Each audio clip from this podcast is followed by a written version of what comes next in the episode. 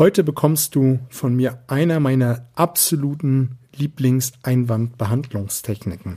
Mein Name ist Oliver Busch und das ist der Nichtverkäuferkanal.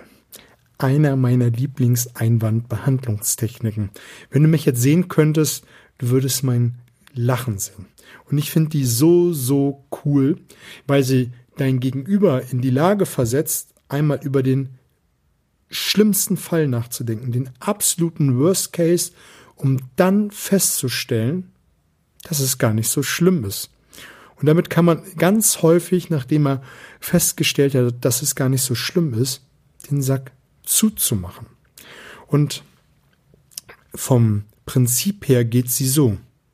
Lieber Kunde, liebe Kundin, was kann im schlimmsten Fall passieren, wenn Sie heute bei mir die Ware bestellen? Und du schaust deine Kundin mit einem Lächeln erwartungsfroh an, fragend an und wartest. Und du wirst ganz, ganz häufig im Gegenüber sehen, ganz viele Fragezeichen, eine ganz große Frage, was kann eigentlich passieren? Und ich bin ja hauptberuflich tätig als Verkäufer im Außendienst für B2B-Produkte. Also das heißt, ich verkaufe ähm, an den Handel Premium-Produkte für die Küche. Und wenn ich diese Frage stelle, kommt meistens vom Kunden die Antwort, naja, wenn sich das nicht abverkauft, dann müssen wir reden und dafür eine Lösung finden. Und dann kommt von mir aus der Pistole immer die Wenn-Dann-Frage geschossen. Wenn wir eine Lösung dafür finden und ich Ihnen das heute verspreche, dann bestellen Sie heute bei mir. Es kommt in der Regel dann immer ein Ja. Es ist so, so cool. Weil dein Kunde muss sich erstmal überlegen, ey, was, was soll eigentlich im schlimmsten Fall passieren? Und wenn du ein Produkt hast, was teurer ist als wie des Wettbewerbs und du die gleiche Frage stellst, sinngemäß, lieber Kunde, wenn Sie heute bei mir das Produkt kaufen und es ist ein wenig teurer als von dem vom Wettbewerb, was kann im schlimmsten Fall passieren? Was kann ein Kunde denn sagen? Und da bin ich wieder Fan von der Wahrscheinlichkeiten. Er kann doch höchstens sagen, hey, ich gebe ein paar Euro mehr aus, als wie ich gewollt habe. Und dann kannst du doch anfangen. Also dann ist es ihnen wichtig, dass sie auch den Wert erkennen, dass es ein paar Euro mehr wert ist. Und wenn dein Kunde vom Thermostat schon ziemlich weit oben ist, was die Kaufbereitschaft angeht, was sollen dann kommen? Nein? Natürlich kommt ein Ja. Jeder möchte wissen, warum er ein Euro mehr ausgeben soll. Und wenn du das an dieser Stelle kannst, was wird er denn machen? Er wird dir einen Euro mehr für dein Produkt geben.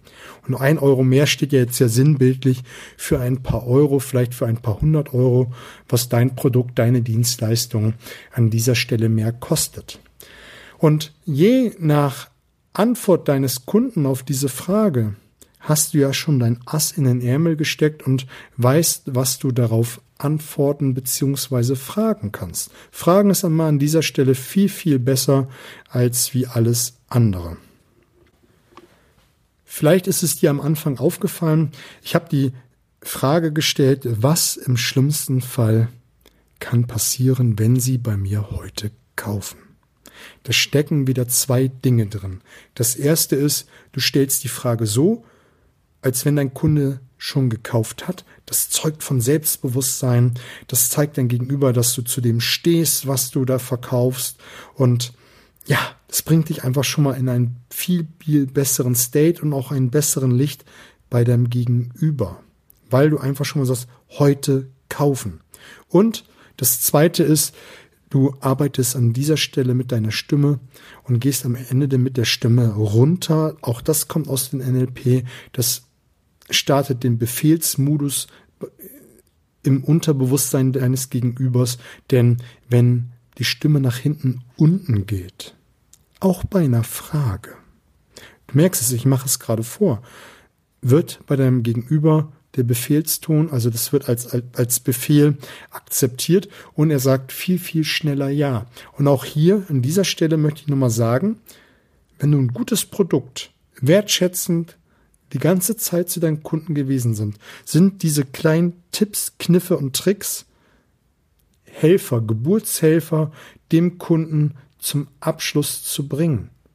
Machst du das mit einer schlechten Intention, kommt es mit einem Bumerang zurück, man wird schlecht über dich reden, du wirst eine hohe Stornequote haben. Aber wenn du einen guten State, ein gutes Produkt und das mit einer guten Absicht machst, mit einer guten Überzeugung, ist daran nichts Verwerfliches, denn du wirst deinen Kunden helfen, besser helfen, zu einer guten Entscheidung zu kommen.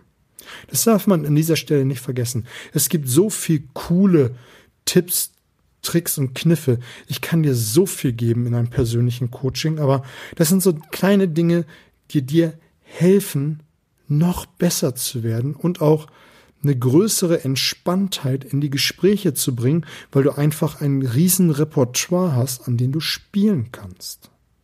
Wenn dich das näher interessiert, schreib mir einfach, machen wir ein cooles Coaching. Ansonsten sind es immer so kleine Dinge, die ich dir im Workshop mitgeben möchte.